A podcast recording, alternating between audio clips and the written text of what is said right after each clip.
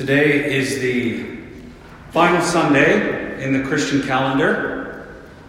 Next week, believe it or not, is the first Sunday of Advent. I can't believe I'm saying those words. Today is also Christ the King Sunday, which is one of those feast days that doesn't get the same press as Easter or Christmas. I doubt we've been texting our family and friends making plans for Christ the King. Maybe I'm wrong. And I'm not chastising us about that. We probably have legitimate reasons for thinking of this day uh, differently than others. It's a latecomer to the calendar. It may be that you've even uh, you have not even heard of Christ the King Sunday. It made its appearance just under a hundred years ago in 1925. Now, this doesn't mean that the church didn't begin to think of Christ as king until 1,925 years after Christ's appearance. Our gospel reading in Luke is clear with its statement about the kingship of Christ, even though the pronouncement in Luke in that reading was from Pontius Pilate, who uttered those words with more than a bit of mockery. The church has always since the apostles worshiped Jesus as king. But Christ the King Sunday made its appearance in a year that strikes me as fascinating looking back on it. Mussolini had been in power for three years. Hitler was out of jail, and his Nazi party was rapidly growing in popularity. And the world was hurtling headlong into and economic depression. I'm guessing that for a lot of people, it did not feel like Christ was king. It still feels counterintuitive, given the chaos in our world, to have a day where we proclaim Christ as king of all things. All we have to do is turn on the news and wonder who really is in charge here. Interesting. Why a pronouncement about that at a time like this. Christ the King was, in 1925, and is today, a pronouncement against the kingdoms and the powers of this world, those kingdoms that embrace power and oppression as a means to glory. It's a day where the church collectively declares to the world that you may elect whom you will, and you may flex your military muscles, and you may exclude his followers from the public square, but none of that changes the fact that you're not in charge. Jesus of Nazareth is. You may think you are. You may feel like you are. You may be told that you are in charge. But things aren't always what they seem to be. And God has done something in His Son, Jesus of Nazareth, that we and this world cannot possibly fathom. His cross has overcome death.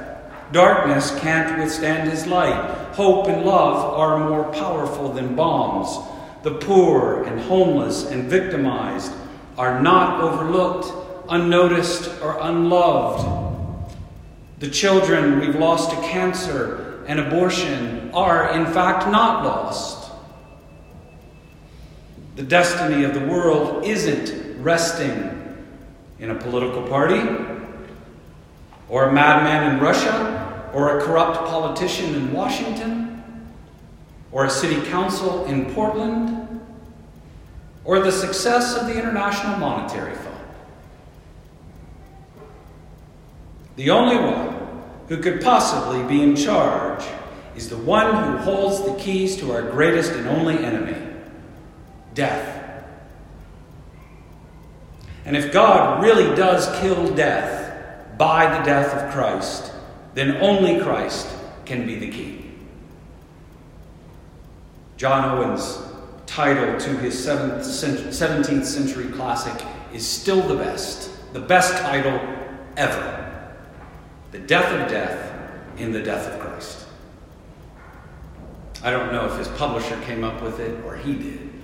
It's actually longer than that, you know. They were in the 16th and 17th centuries. They always had subtitles that went on and on. A treatise against blah, blah, blah. But all we need to remember is the death of death in the death of Christ. And that makes him king. Christ the King Sunday is the relativization of all the other kingdoms and powers and principalities and forces that purport to be in charge, whether it feels that way to us or not. Now, that should be a powerful word of comfort to us to get up tomorrow morning and to face whatever it is we're facing. Christ is King. We should preach the kingship of Christ to ourselves every single day. It's the linchpin of the gospel, it's the key motif in the Bible, it's the hope for our future, it's the grounding of our own identity. It's the all encompassing explanation of why there's something rather than nothing, and it tells us where this world is headed. The world and the future world depend on Jesus Christ as King of Kings and Lord of Lords. Amen. we could just stop, right? At least this is what all this is all that the apostle Paul believes based on what we read in Colossians. And in chapter 2 verse 7, Paul tells us this man I've just described to you in chapter 1 put your roots, the roots of your life, deep into Him, into this man Jesus. Go all in with Christ the King. Did you notice in the reading that Richard read for us, our New Testament reading, did you notice how many times the word all appears in that text? All power, all endurance and patience, firstborn of all creation all things were created by him. He says that one twice just to make sure we don't miss it. He's before all things. In him, all things hold together.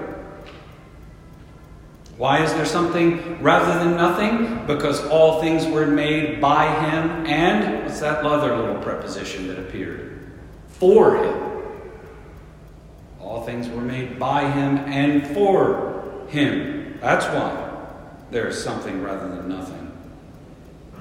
And in him, all the fullness of God dwells. Everything. Everything that you will ever know or be able to tell or learn or discern about God is seen in Jesus Christ. In him, all the fullness of God dwells. He reconciles to himself all things. Why would we go anywhere else? There is nowhere else. There is only this all in this person. Like Peter said to Jesus, do you remember? To whom shall we go, Lord? You alone have the words of eternal life. Now, I'll admit it. I, like you, frequently feel like Christ is anything but king of all things. All the glorious language of the prophets and Jesus' own pronouncement of the arrival of the kingdom of God can ring hollow at times against the clamor of stories depicting all sorts of tragedies, tragedies of war. This week I saw a news spot somewhere, I don't remember exactly where, about a family in Bangladesh whose husband and father died while building a stadium in Qatar so billionaire soccer players could entertain the world.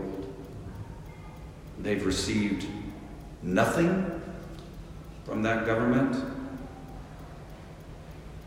from people who live in literal palaces.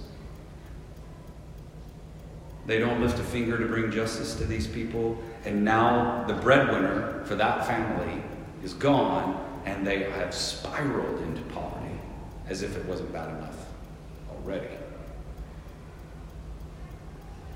I'll admit, sometimes it doesn't sound like Christ is king when a drunk driver slams into the back of a car and a father and his eighth grade son die in a fiery crash. And the drunk walks away unscathed. As it happened last week in Los Angeles. Yeah, I admit it. Don't think for a moment that the Apostle Paul was naive and didn't understand the reality of tragedy and suffering.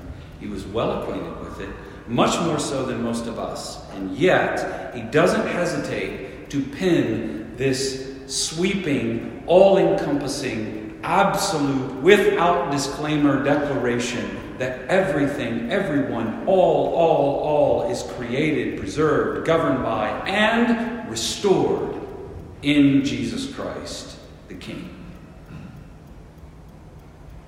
Without qualification. And here's what is supremely astonishing about this King of all things everything he possesses and rules and owns, he gives away to us. So that when we have him, we have everything. The Lord is my shepherd. I shall not want. I shall not lack for anything, the psalmist says. There are several words besides all that jumped out at me in this text. Two of them were inheritance and firstborn. Do You see those? Uh, Jesus, Paul says, is the firstborn, the firstborn of creation, and the firstborn from among the dead. Kind of a strange phrase. But he gives Jesus a title. The titles we know of Savior, Lord, Servant, King, Master, Teacher all of those are certainly true. But he has another one, and the other one is firstborn. Now, in the world of the Bible, birth order is hugely significant. It sort of is in our world too, but not to the same degree. When your first child is born, the photo album is overflowing with pictures more than anyone outside your family would ever care to look at. When the second child comes along, from time to time you remember to pick up the phone or the camera and snap a photo. And by the time the third one comes along, you don't know where your camera is or even how to operate it these days. You completely forgot about it. Birth order carries some weight in our world, but it's more just intriguing than anything else. If we have an inheritance to give our children, it's normally a bit of money, perhaps our house, our keepsakes that we've valued over the years, and and then we normally divide them equally amongst the children. Not a big deal, just a process that we have to go through. But in the ancient world, it wasn't like that at all. Land was the greatest commodity because it was an agricultural world, so a family might have a piece of property to pass on to their children. If they had 10 children, which wasn't unusual in that day, and this one piece of land was divided between the 10, kind of following our procedure, and then between further between the grandchildren and so on, pretty soon there wouldn't be any land to pass on. The family name and social standing would pass away.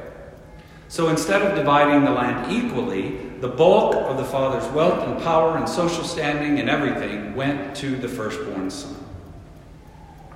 He would inherit most everything.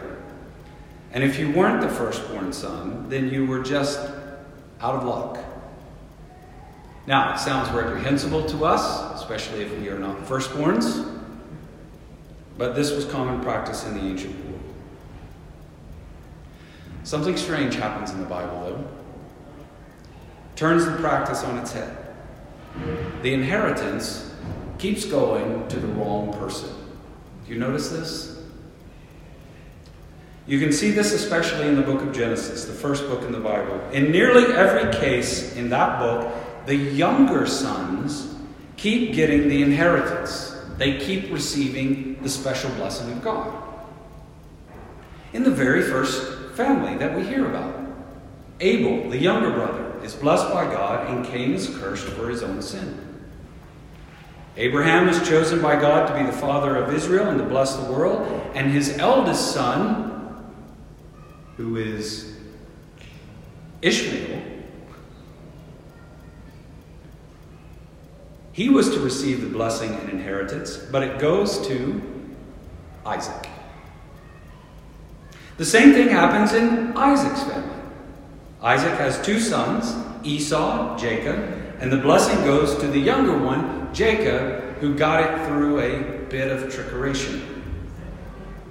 And in spite of that, the trickeration, even by means of the deceitfulness, which is an interesting little tidbit, God blesses Jacob so much that he gives Jacob a new name, Israel, the name his descendants would take as their own.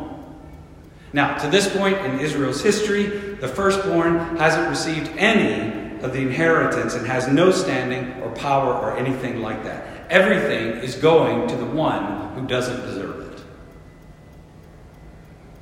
What about Jacob's family? Does it change there?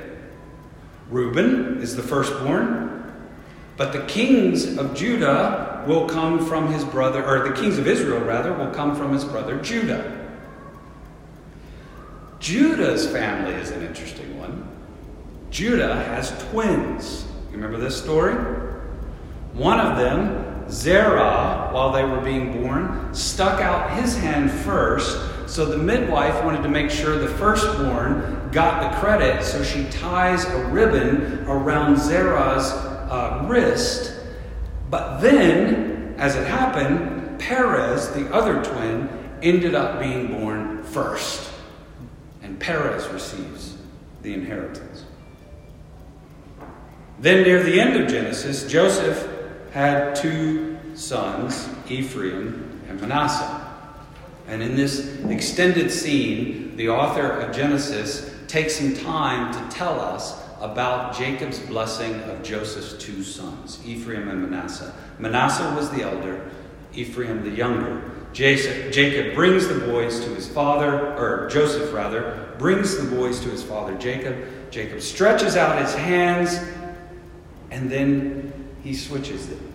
The right hand being the hand of blessing, he puts it on Ephraim's head rather than on Manasseh. Joseph tries to correct the situation, and Jacob said, Nope, this is the way that it is things are not going according to plan. This is not the way it's supposed to be. The one who keeps getting blessed in the Bible is the one who doesn't deserve it. Didn't earn it by birth or talent or looks or money or brains. And they especially don't deserve it if they were conniving and underhanded like Jacob was. It doesn't stop there. Moses was Aaron's younger brother. And the great king of Israel, David, through whom the royal line would stretch all the way to Jesus, was the youngest of Jesse's eight and the one overlooked and nearly forgotten about when Samuel came to anoint the next king. So strange. I wonder why God keeps going along with all these oversights. I wonder why he keeps skipping the firstborn, blessing the ones who don't deserve it, the ones who don't have it all together, the ones whose lives are anything but models for us. Adulterers, sneaky, conniving, murderers, even. When the nation of Israel finally arrived in the promised land, they divided the land amongst the tribes. God repeatedly told them, This is the inheritance I have given you. There's that word. And they all got their fair share, except one tribe. You remember which ones? The Levites. Levites were the priests. They were the ones who served in the tabernacle and later on in the temple on a daily basis, leading the people in worship and obedience to the law, or at least that was the calling. Instead of a portion of land, God said their inheritance was the Lord. They wouldn't be given an inheritance of property. They would share a joyful, life giving relationship with God, and they would pass that on to the people of God. Of course, None of this is an oversight on God's part. God just seems to have a thing about blessing a bunch of rascals, of undeserving, underhanded, self centered sinners who are bent on their own self destruction. People who have no standing, no blue blood, no inherent honor to speak of. Rather than using the normal means of blessing through the firstborn, God distributes His grace with reckless abandon, giving His people precisely what they don't deserve in the way they would never expect it to arrive. All the other firstborns have been skipped. But the inheritance, God's grace and blessing, is still alive. It's just been going to the ones we never expected to get it. And now, now, St. Paul announces that the man who was born to a pure, or sorry, poor, obscure virgin, raised in the no name town of Nazareth, followed by uneducated fishermen, who died a violent slave's death at the hand of the superpower of the day, is now king, and he is the firstborn. The firstborn, not a firstborn. The one we've been expecting, the one we've been hoping for, the firstborn of creation and the firstborn of the dead. That means that he owns the whole earth, seen and unseen. Everything. Creation and the unseen life. He holds the keys to the grave itself. He is Christ the King. Nothing can contain him. No one can overthrow him. No power can withstand him. There are no firstborns worthy enough to inherit the fullness of the glory of God other than this man, Jesus. He's the only one worthy to receive the fullness of the Father's inheritance. Now, here's what Paul says The Father, who has, our reading said enabled, another English transla- translation has it qualified. The Father who has qualified you to share in the inheritance of the saints. In light, he has delivered us from the domain of darkness and transferred us to the kingdom of his beloved Son, in whom we have redemption, the forgiveness of sins. None of the other firstborns were worthy enough. Only this one, only Christ, the King. All of our mess and sin, all of that stuff that we brought in the room tonight all of the wandering in our own hearts and the wondering in our own minds. All of those self destructive habits that we just can't seem to shake. All of those broken relationships. All of that petty jealousy and complaining and grumbling. All of that misplaced ambition. All of that anger. The ones who have done us wrong all of it, puts us on a path careening towards death. And Christ the King plants his cross in front of us and says, No, I have an inheritance for you. I own it all. I own everything that you need. I will give it to you. My blessing.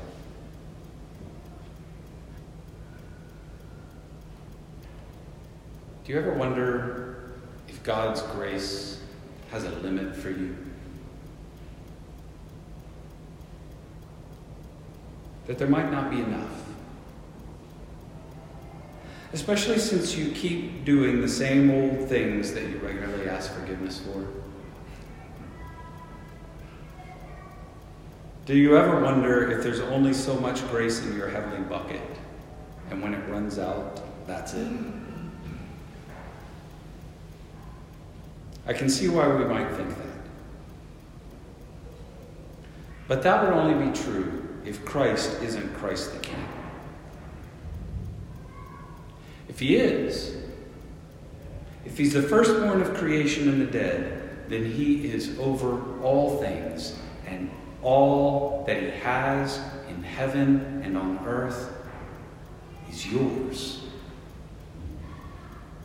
Joy, hope, love, purity, faithfulness, grace, all of it for you, with no end. Why would we ever look for anything else, for any other inheritance, for any other hope in this life and the next when we have Christ the King? Thanks be to God.